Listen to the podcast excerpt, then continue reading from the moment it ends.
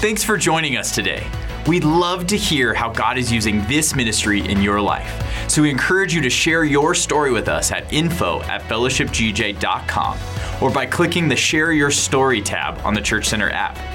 Also, if God is using this ministry to impact you, we want to encourage you to partner with us financially. And you can do that by clicking on the giving link located in the description below this video, online at fellowshipgj.com, or if you're a member here at Fellowship Church, you can give through our Church Center app. This will help us continue to bring the message of Christ to our community and beyond. Again, thank you for joining us today and enjoy today's service. Good morning, church family. Let's stand to our feet this morning and let's pray together as we get started. God, we are here not to walk, but to run after your presence this morning. Holy Spirit, we invite you into this place. Please be here with us as we praise you. And it's in Jesus'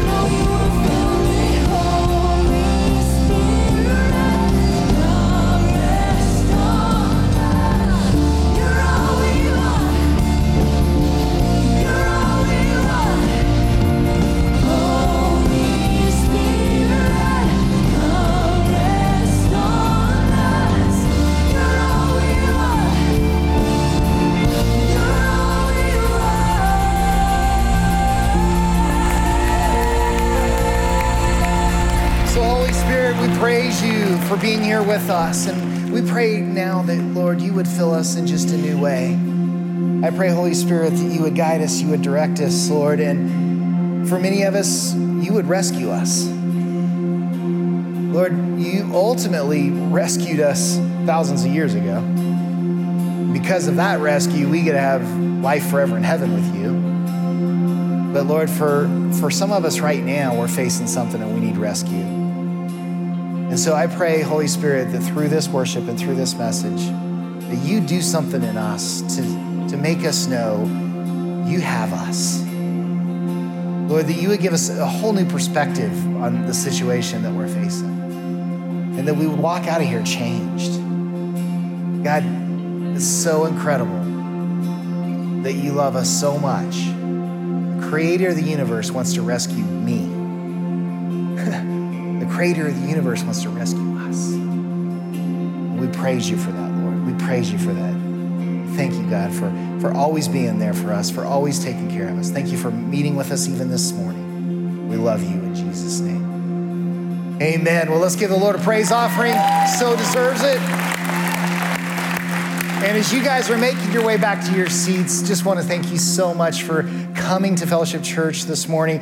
Uh, if you are with us this morning in person, if you're a guest, if you're new, we would love to have a record of you being here. So if you'll swing by uh, the information counter, if you'll fill out a visitor's card, we would love to give you some more information about the church also invite you to an upcoming guest reception. Uh, you can also register with us by simply taking out your smartphone and texting uh, the word fellowship to 94,000, and that will give you a link over to some more information about the church and how you can better get connected there. Now, if you're watching online, thank you. Thank you for being a part of our church family. We understand that you could watch a lot of church services this morning with a lot of different churches, but thank you for being a part of our family. We thank you uh, for tuning in and uh, thank the Lord that we have this incredible ministry. Our tech ministry just does such a good job with our, all of our online services. Well, we're going to continue to worship now with the giving of tithes and offerings. I hope you've come prepared to give back.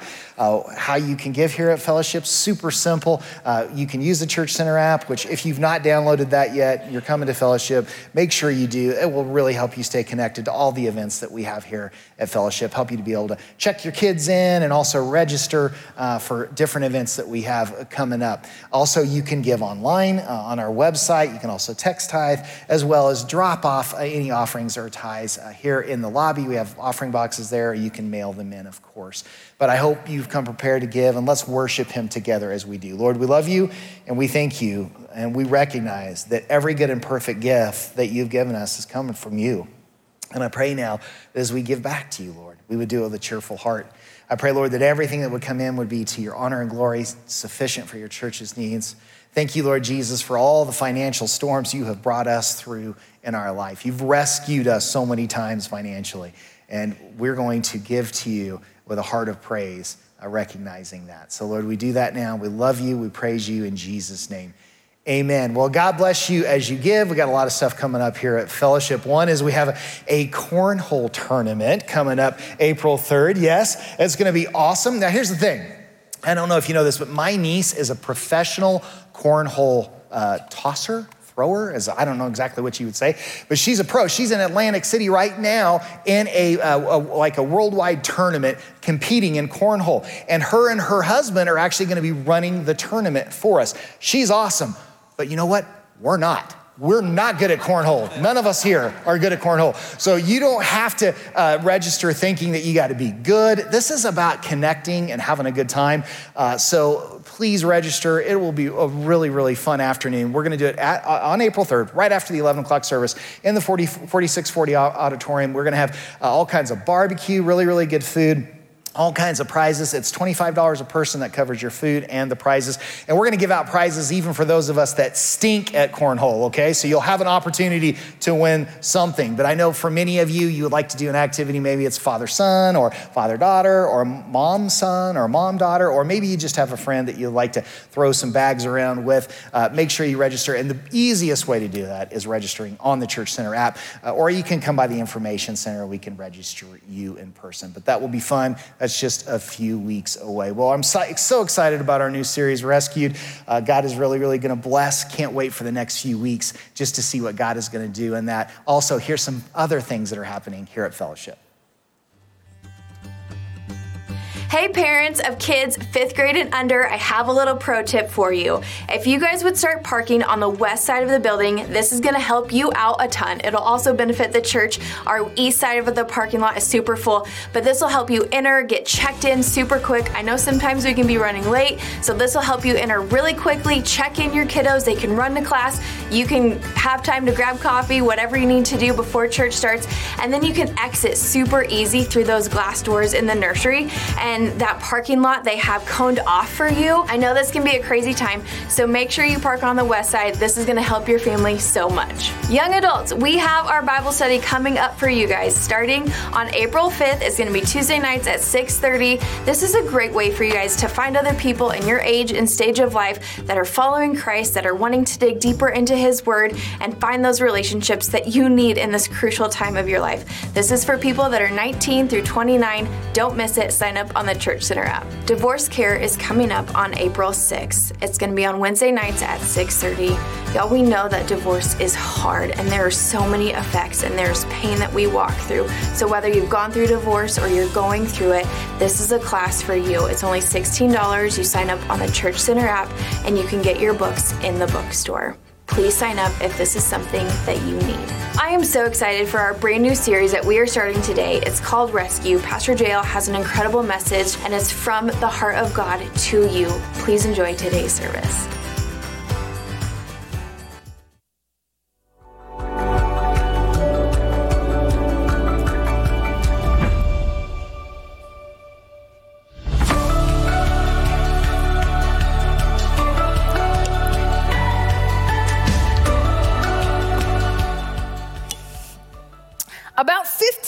Ago, I made a trip from Grand Junction over to Denver to pick up my sister and her two kids at the airport. And we were driving back, and we had just come through Eisenhower Tunnel, and we're coming down the pass into Silverthorne. And we were in the leftmost lane of traffic when suddenly a huge puddle appeared across my entire lane. And I had that split second decision to make. Do I veer towards the guardrail that looked extremely flimsy within the drop off to the eastbound traffic, or or as I'm checking my blind spot, I see a semi truck barreling down that center lane.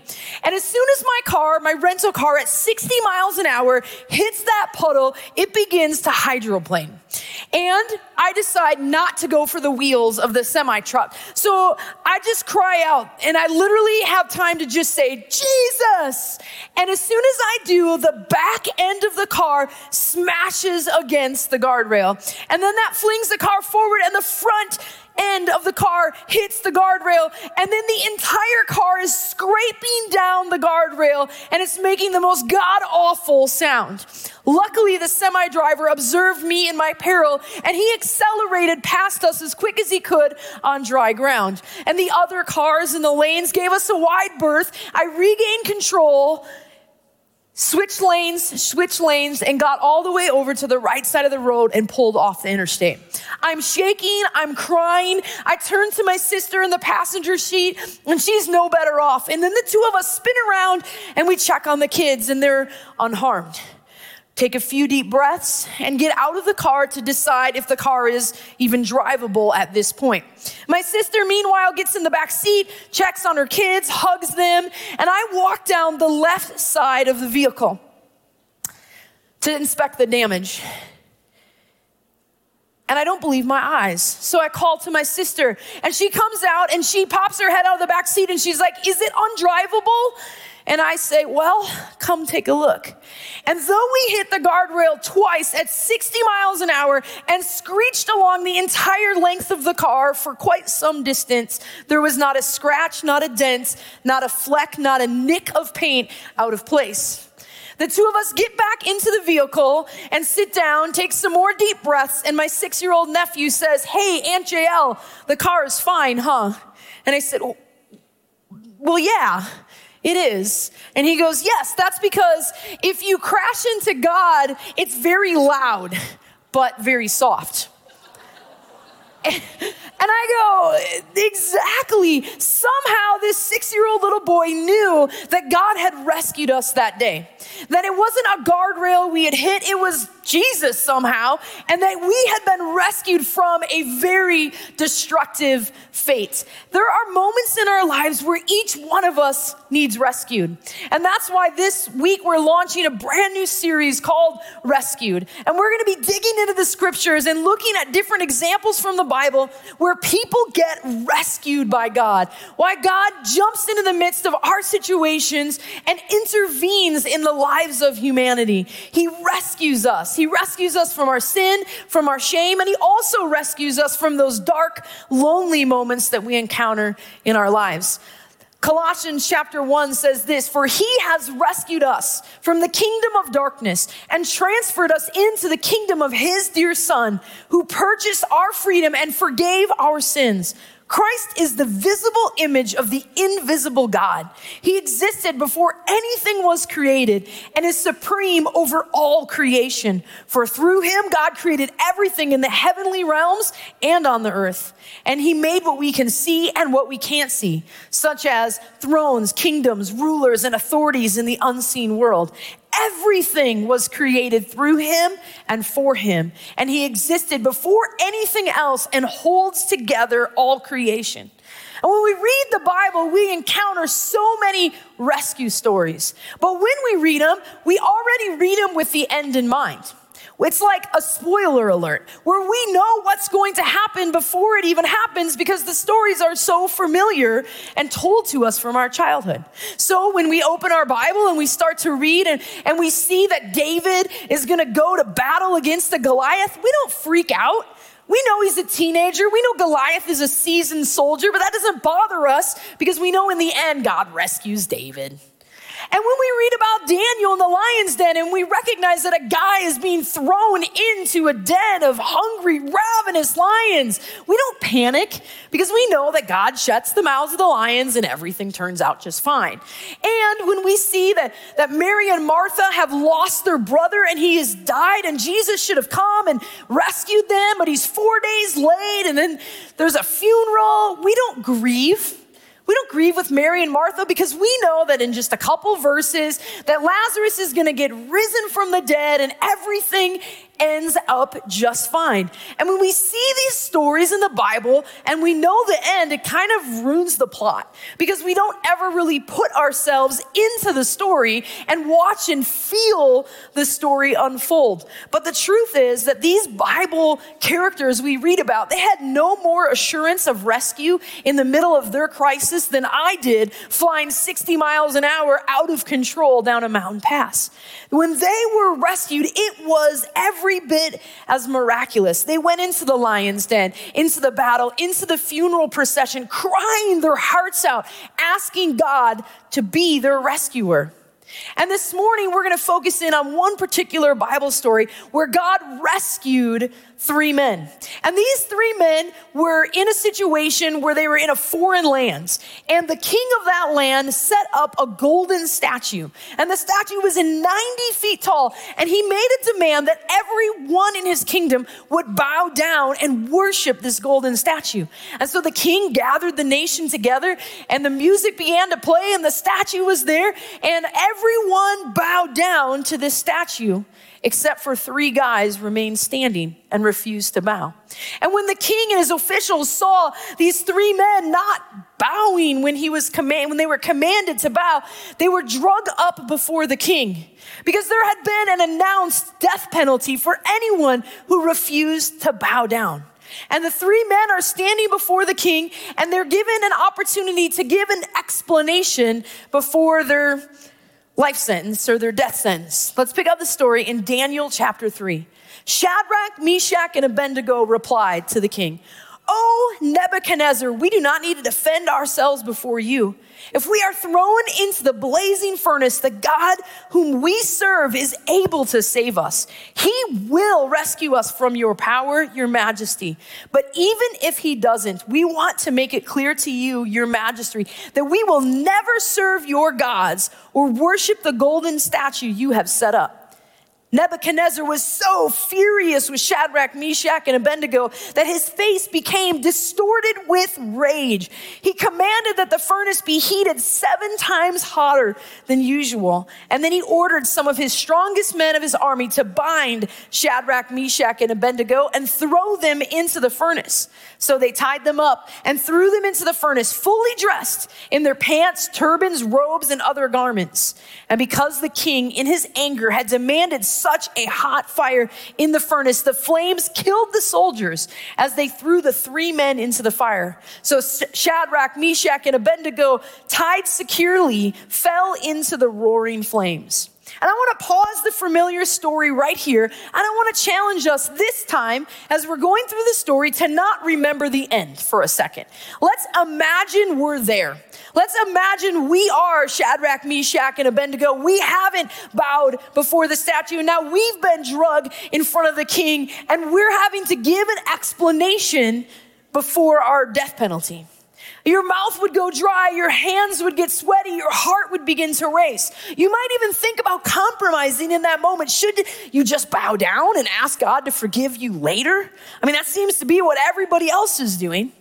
And in that moment, right when you're deciding, you're picturing the face of your loved one, you're imagining the beautiful faces of your precious children, and you're recognizing that your life on earth could be seconds from ending.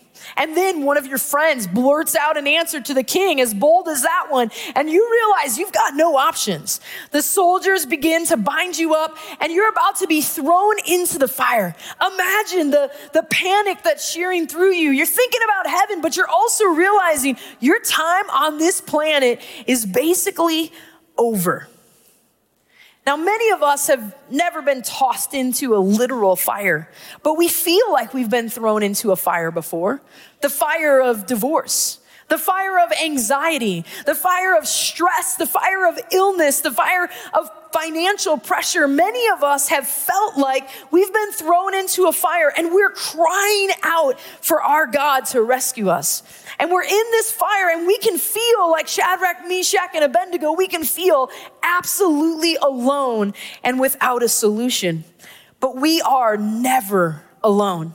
Hebrews 13, 5 says this, for he has said, I will never, under any circumstances, desert you, nor give you up nor leave you without support, nor will I in any degree leave you helpless, nor will I forsake you or let you down or relax my hold on you. Assuredly not. And even if we can't see the help that God is sending to us, the help is always with us. And these three Hebrew men, they tumble into the fire. They had no solid evidence that God was going to meet them in the fire. They just had his promise, and that was enough, and that made them resolute. Remember what they said? I read it just a few minutes ago. He will rescue us from your power, your majesty. But even if he doesn't, we will not bow. Where did these three men get that level of confidence? Where, where did that level of swagger come from? That they, they were being thrown into a fiery furnace and they said, but even if he doesn't, we're still not gonna bow. I think they got that confidence because it wasn't the first fire they'd ever been thrown into. If you remember the more of the history of the story, Shadrach, Meshach, and Abednego were teenagers when their land was conquered by this very king and his forefathers. They were exiled. They were drugged from Israel to Babylon. They were sold as slaves and they were stripped of their culture, their homeland, their possessions, their language, even their names. Even they even lost their names. In fact, when the Bible refers to Shadrach, Meshach, and Abednego, those are their those are their Babylonian names, the names of their conquerors. Their real names were Hananiah, Mishael, and Azariah. But even that was stripped away from them. So these men knew what it was like to walk through a fire. They knew what it was like to lose everything and have to cling and depend on a God to rescue them. And so they're in the fire and they know what it's like. And so being thrown into a real fire didn't seem like that big of a stretch because they'd already at some point lost everything. They knew that God could rescue them from the fire, or if He didn't, that they would be walking through the fire with Him. Let's pick up the story in Daniel chapter 3 again. But suddenly, Nebuchadnezzar jumped up in amazement and exclaimed to his advisors, Didn't we tie up three men and throw them into the furnace? Yes, your majesty, we certainly did, they replied. Look, Nebuchadnezzar shouted, I see four men unbound walking in the fire unharmed, and the fourth looks like the Son of God.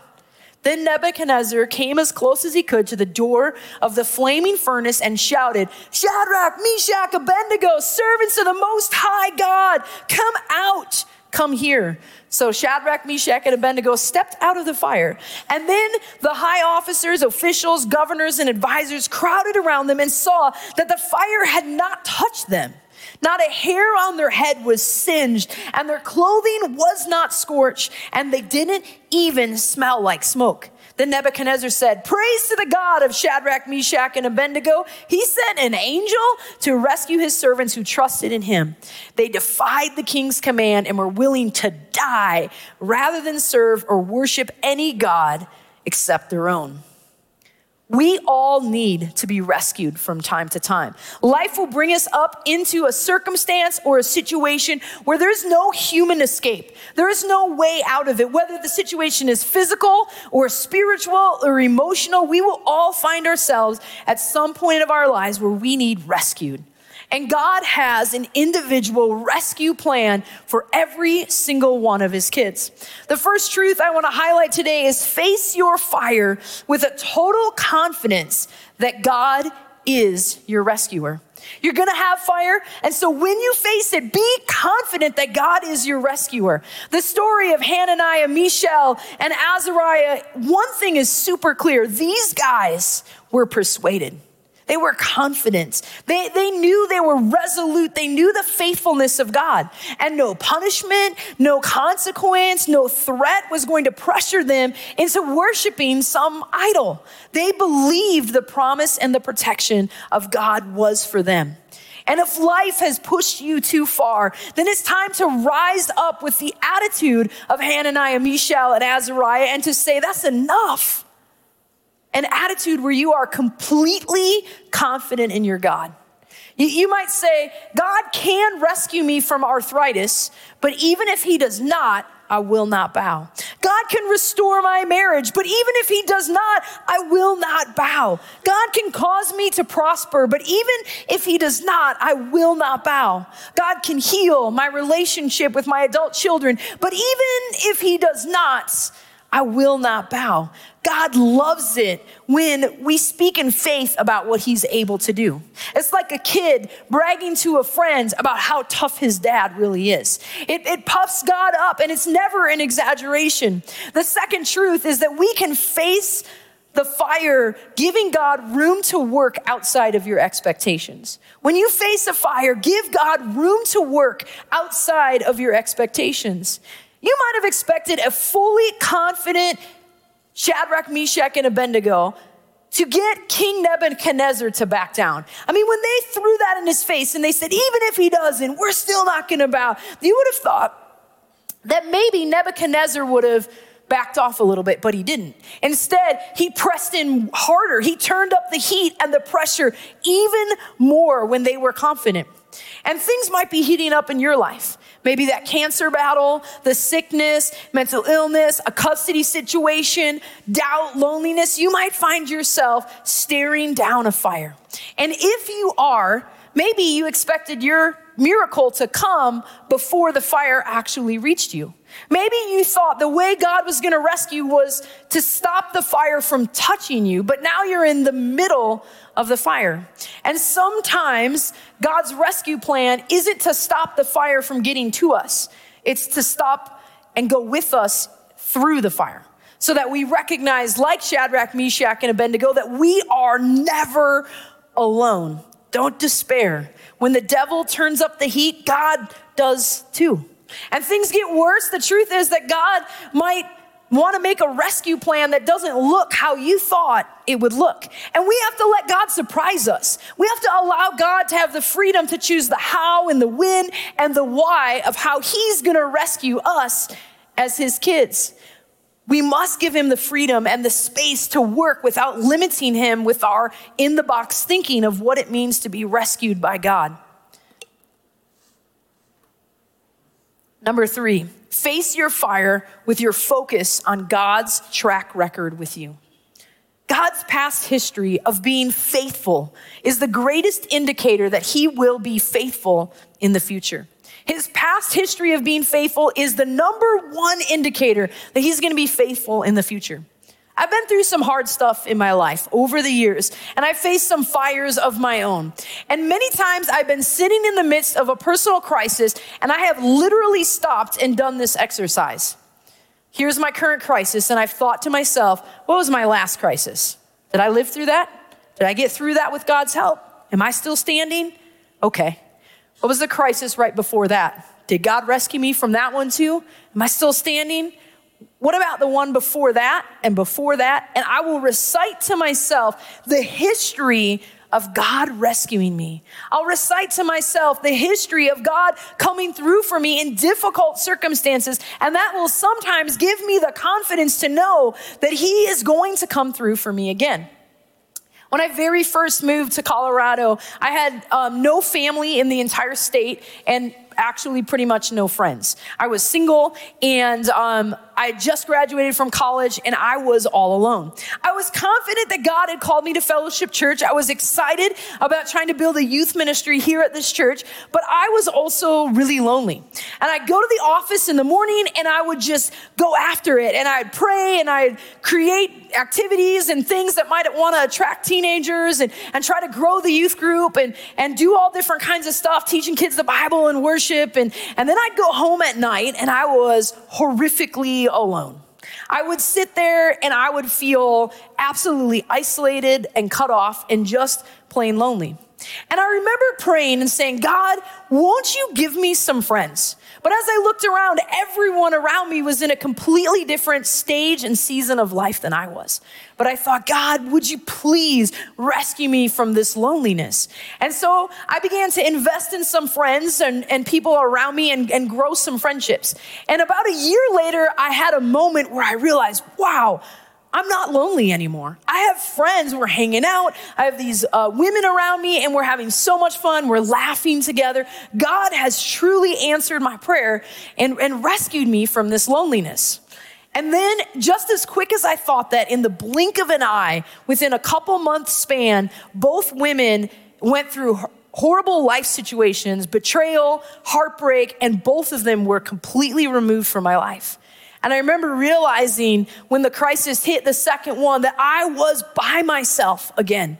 And I went home to my apartment that night and I stood there just feeling isolated again in loneliness. But, but I did that same exercise and I thought to myself, wait a sec, God rescued me from loneliness before.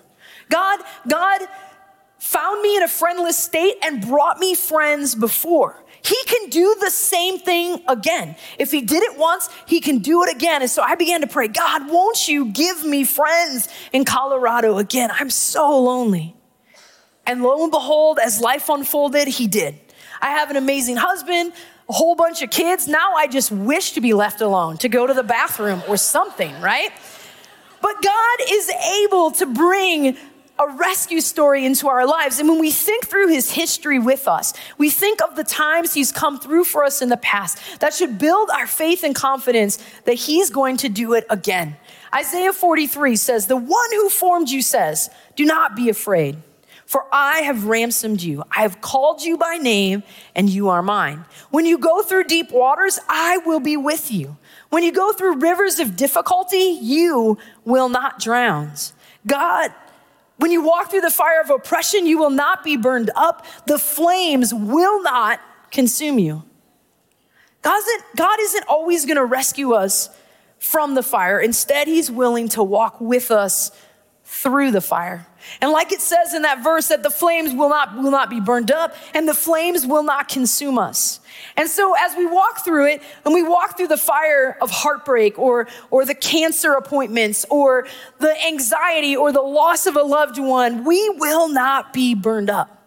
Nebuchadnezzar made the fire so hot that the strongest men in his army could not withstand it.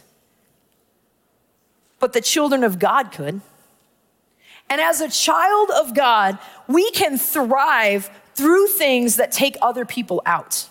We can be victorious through things that other people are devastated by. Because it doesn't matter if the same trial affected someone else a certain way before. We are not a statistic, we're his kids. And so God will come through for us in a completely different way than we can imagine.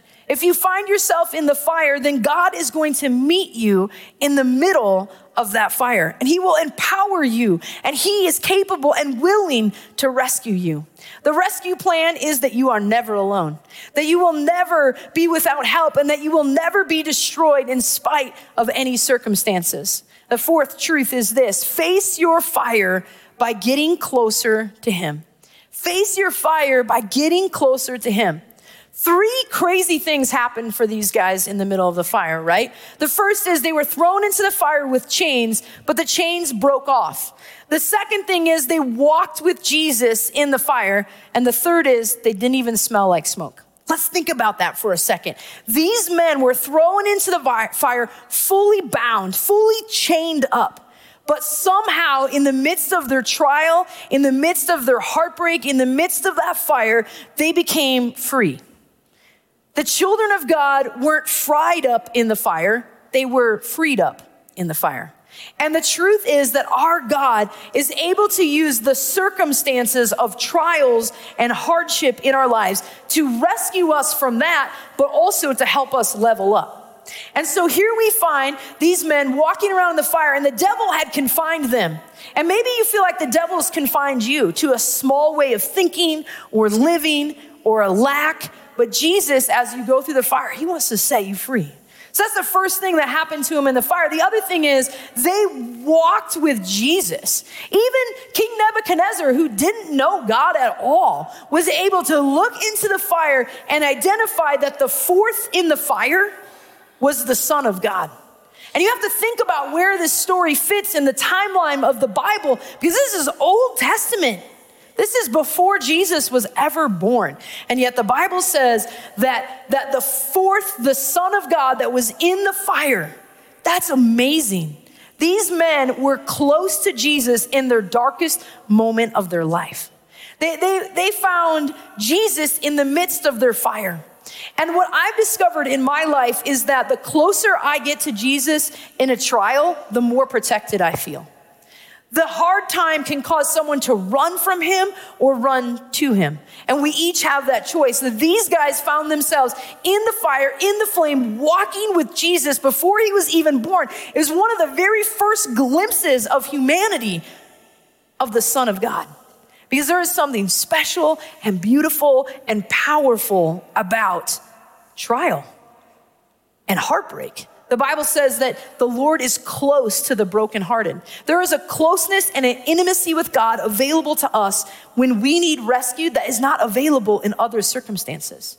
So these guys had their chains fall off. They walked with Jesus and, and then they came out and the Bible says they didn't even smell like smoke. That's just God showing off, really. I mean, they didn't even smell, they were, I, I can't roast a marshmallow and not smell like smoke. But these guys were in the fire and they came out not smelling like smoke. And here's the truth I think we need to hold on to. Sometimes we think, I'm worse off for what I went through. I went through something horrible and I'm worse off. Or the mama heart in us women, my kids w- went through something horrible and they'll never recover. And that is not true. We can go through a fire and come out without even smelling like smoke.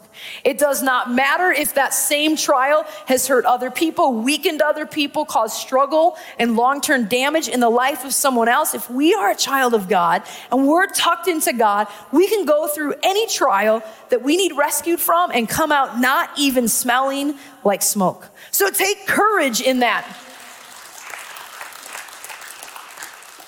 You got this because you're never alone. There is another in the fire.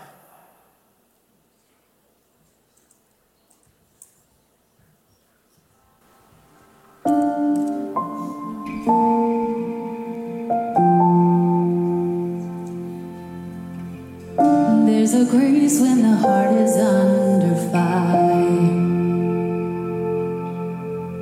Another way when the walls are closing in. And when I look at the space between where I used to be and this record.